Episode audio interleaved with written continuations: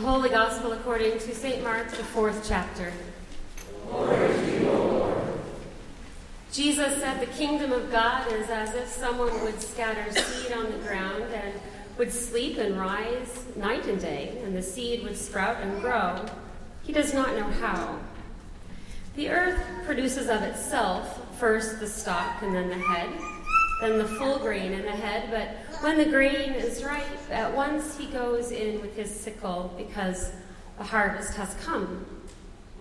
He also said, With what can we compare the kingdom of God, or what parable will we use for it? It is like a mustard seed, which, when sown upon the ground, is the smallest of all the seeds on earth. Yet when it is sown, it grows up and becomes the greatest of all shrubs and puts forth large branches so that the birds of the air can make nests in its shade. With many such parables, he spoke the word to them as they were able to hear it. He did not speak to them except in parables, but he explained everything in private to his disciples. The Gospel of the Lord. Praise you, Lord.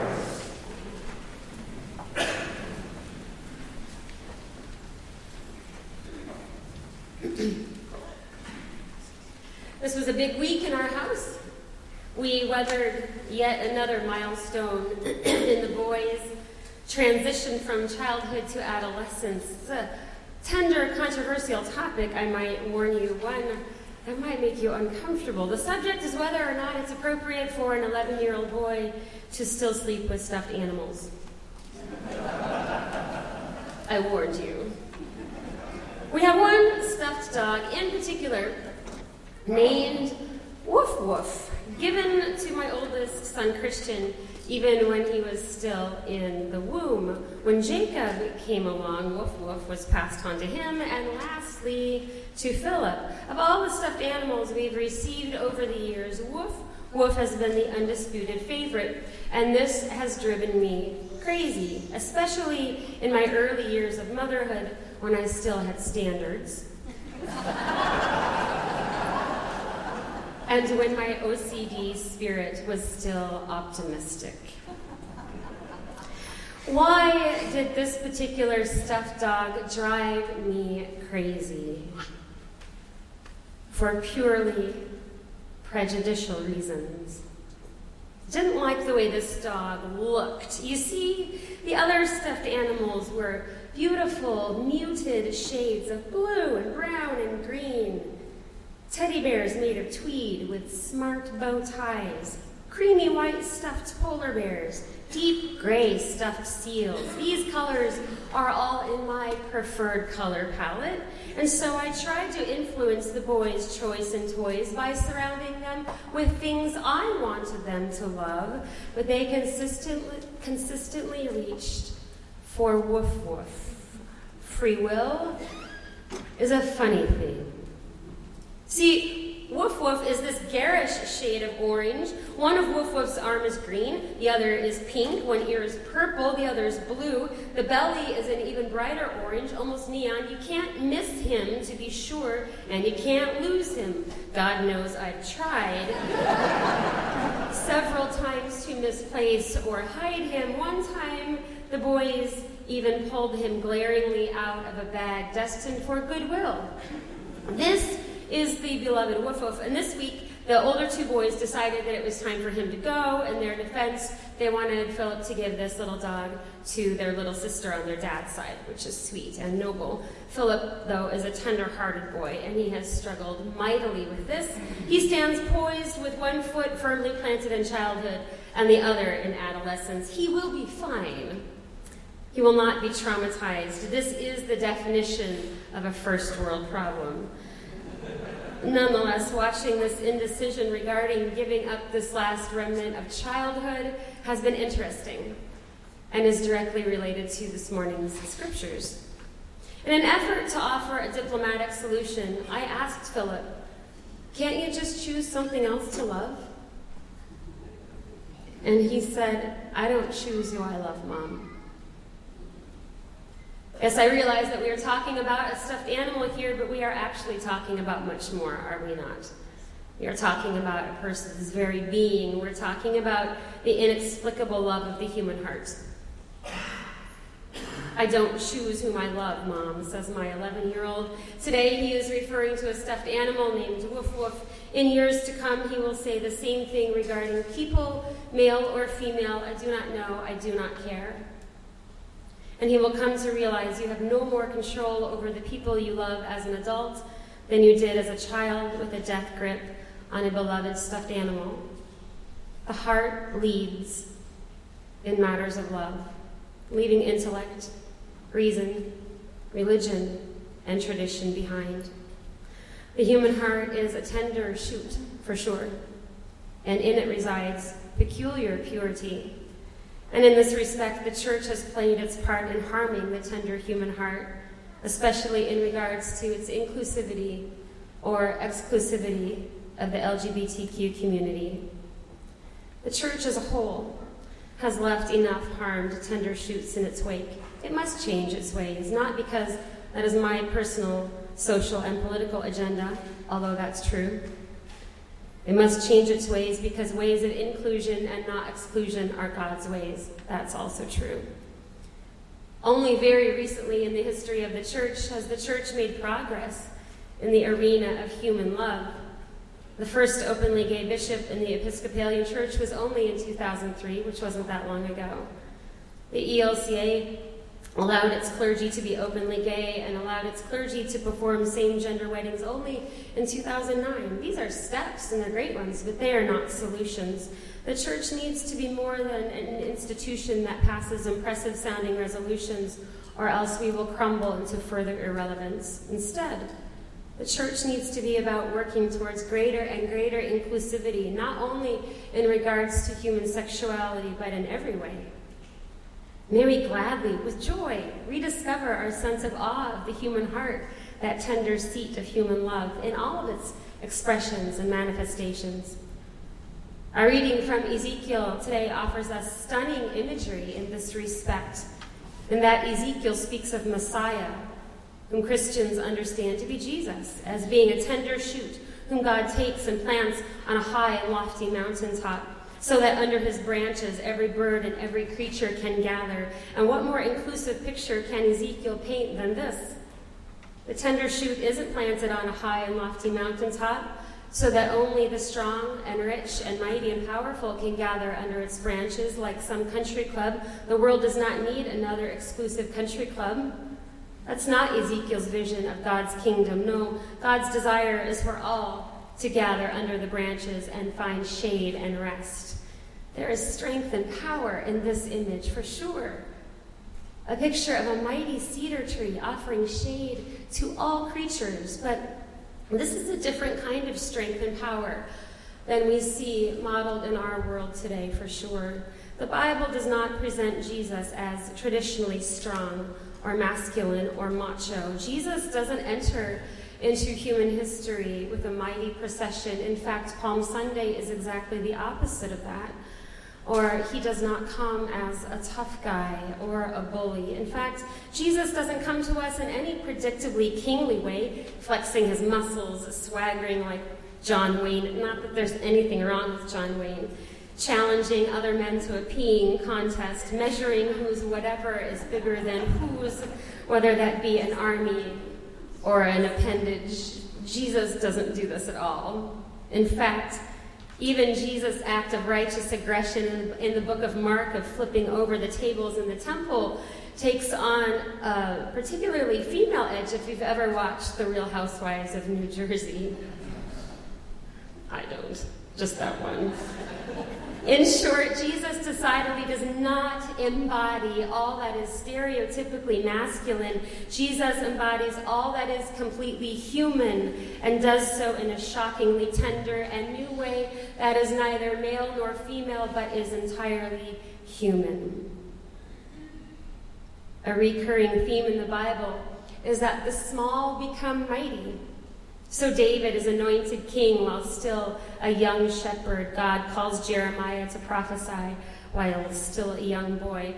God chooses Mary to be Jesus' mother while she is still a young virgin, and so on. There is biblical precedent for small, tender shoots growing into mighty branches in the Christian faith. We do not worship kings Pharaoh or Herod. Instead, we worship the one who became weak for our sake who emptied himself of life so that we might be filled with life. God consistently lifts up the lowly by becoming lowly. We worship the one who shows us this new way, ultimate power in choosing to become weak, a God who decreases so that we might increase. And what if we modeled that and how we relate to one another in our friendships, in our families, in our community? A you first instead of me first that is based less on just good morality, but on following in the footsteps of a servant God. I love this image and these scriptures for Father's Day because they show us there is a new and different way to be strong. There is the world's way of enacting strength, which says things like, boys don't cry, or man up, or which flexes its muscle through threats and coercion or oppression. There is a worldly way that won't even bake a wedding cake for two people of the same gender in the name of a Christian faith that does not represent us all. And then there is the way of Christ's strength who cries tears of compassion for the ones who are about to kill him, who prays for his enemies, who forgives an adulterous woman instead of calling for her execution, who heals a bleeding woman instead of convening a committee of men to determine the future of her uterus, who welcomes the crucified criminal next to him into his kingdom without first quizzing him on his catechism. There is another way of strength. There is a new way of strength. There is the way of the servant God, the tender shoot of Jesus who grows into a mighty tree to nest and shade and offer refuge to all people. Jesus is the tender shoot who matures into a mighty tree of crucifixion where sin and shame of the whole world dies, where love is poured out on all. There is special joy in this message for Father's Day weekend, but also Pride weekend in Iowa City, when we get to remind our fathers that Jesus embodies this new kind of strength, that there is an alternative to that popular machismo rampant in our world today. That if we look to Jesus, we see that there truly is strength in compassion. There's power in vulnerability. That fortitude of character can also include things like empathy mercy, and forgiveness. I'm raising three boys who ask me questions like Is it okay for me to cry in public? Is it okay for me to wear a necklace under my baseball jersey that once belonged to my grandma? Is it okay for me to still love a stuffed animal? The answers are, of course, yes. And finally, how can we even speak of another way of modeling Christ like love and a new way of strength in this world without mentioning the horrific actions our country is taking at its southern border and the justification it is making by wrongly quoting the Bible. 2,000 children separated from their parents in six weeks. Proof texting, or cherry picking verses from the Bible to prove one's point, is a futile game for the dull. You can use the Bible to justify anything you want rape or incest or genocide, if you wish. The Bible has been used to keep women in abusive relationships, to legalize slavery, and to christen the atrocities of the Nazi regime. When we speak of the tender shoot of the human heart, how much more tender can we get than that of children and furthermore, children who have left their homeland behind and who are now being torn from their parents' arms, there is no more tender and vulnerable population right now than this. The overarching biblical narrative of grace proves to us that Jesus would not rip away the infant from his mother's breast. Jesus would not divide families, sending the little ones to sleep in cages like animals. And Jesus would certainly not appreciate our using his own words to justify these actions. Jesus himself was an immigrant child for crying out loud. Have we forgotten that? When we consider the Christmas story, actually the Epiphany story, when the kings from the east came to pay homage to Jesus shortly after his birth, Jesus' father Joseph was warned in a dream about King Herod's intent to kill all baby boys, thus eradicating Jesus. Mary and Joseph take Jesus and emigrate to Egypt while Herod goes on his killing spree. You remember this story. They stay there then until Herod dies, and then they return home. What if Jesus had been met at the Egyptian border by the same madness encountered at our southern border? What if he had been ripped from Mary's breast and tossed into a cage like an animal? In short, you cannot claim the Christian faith and justify these actions. Even Pope Francis said this week you cannot be a Christian without living like a Christian. It's hypocrisy to call yourself a Christian and chase away a refugee or someone seeking help, someone who is hungry or thirsty. Toss out someone who is in need of my help. If I say I'm a Christian but do these things, I'm a hypocrite. Jeff Sessions and all of those who are biblically justifying these actions are doing so wrongly. I don't know what Bible they're reading or quoting, but it does not seem to be the Christian one. When these things are done in the name of Christianity, the church suffers because our name and all that we claim and confess is publicly smeared. Families suffer devastating pain and loss. And Christ suffers because this is not God's will. When we speak of another way of strength, not the Jeff Sessions way, we speak of boldly opposing these actions appealing to our elected leaders, supporting partnership with the Eastern Iowa Community Bond Project and their work with the immigrant population in our own backyard with increased fervor, and publicly denouncing this fake Christianity that makes this claim that God is somehow pleased with what is going on. This is not a digression. When the Bible is quoted as people who claim that Bible, we are called to speak. These current events offer a dimension to this vision that Ezekiel lifts up before us, with Christ growing into a mighty cedar so that creatures of every kind and language and ethnicity, as well as every sexual orientation, can find safety and take refuge in his branches. Ezekiel calls to us from 2,500 years ago and says, This is the image of God's kingdom. And we need that reminder today.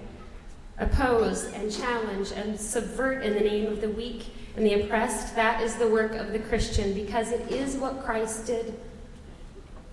Today we point to Jesus, who is Savior of both male and female and everyone in between, immigrant Son of God and Lord of all people, whether they know him or not, whether they confess him or not, whether they call him friend or spit on him. Jesus loves all people. We point to God the Father, creator of every living thing that creeps and crawls and walks and flies and swims as God gives evolutionary power to the earth to do its thing, whose mighty arms protect and shield and embrace and do not divide. And we point to God the Holy Spirit who breathes on us and stamps us each with our own unique and beautiful image of God, who delights and our diversity, who calls to all people in all languages with the gospel message of love and mercy and compassion. When we speak of power and vulnerability, when we point to Jesus who laughed and loved and cried, even as we do, I'm reminded of the words from an author I like. Her name is Malorie Blackman in her book, Boys Don't Cry. There's a short little thing I'm going to quote. Uh, my friend Adam grinned and said to me, Don't you know that boys don't cry? Shall I tell you something I've only recently discovered? I replied, not attempting to hide the tears rolling down my face, and not the least bit ashamed of them. Boys don't cry, but real men do. Jesus wept, and he was a man, and a pretty amazing one at that. He shows the strength in being the embodiment of God's complete love in dying for all people on the cross, and in offering rest and safety and refuge to all creatures in his holy branches, including little dogs I might not like because of what color they are, including your transgender neighbor, including the little child who's sleeping in a cage. Amen.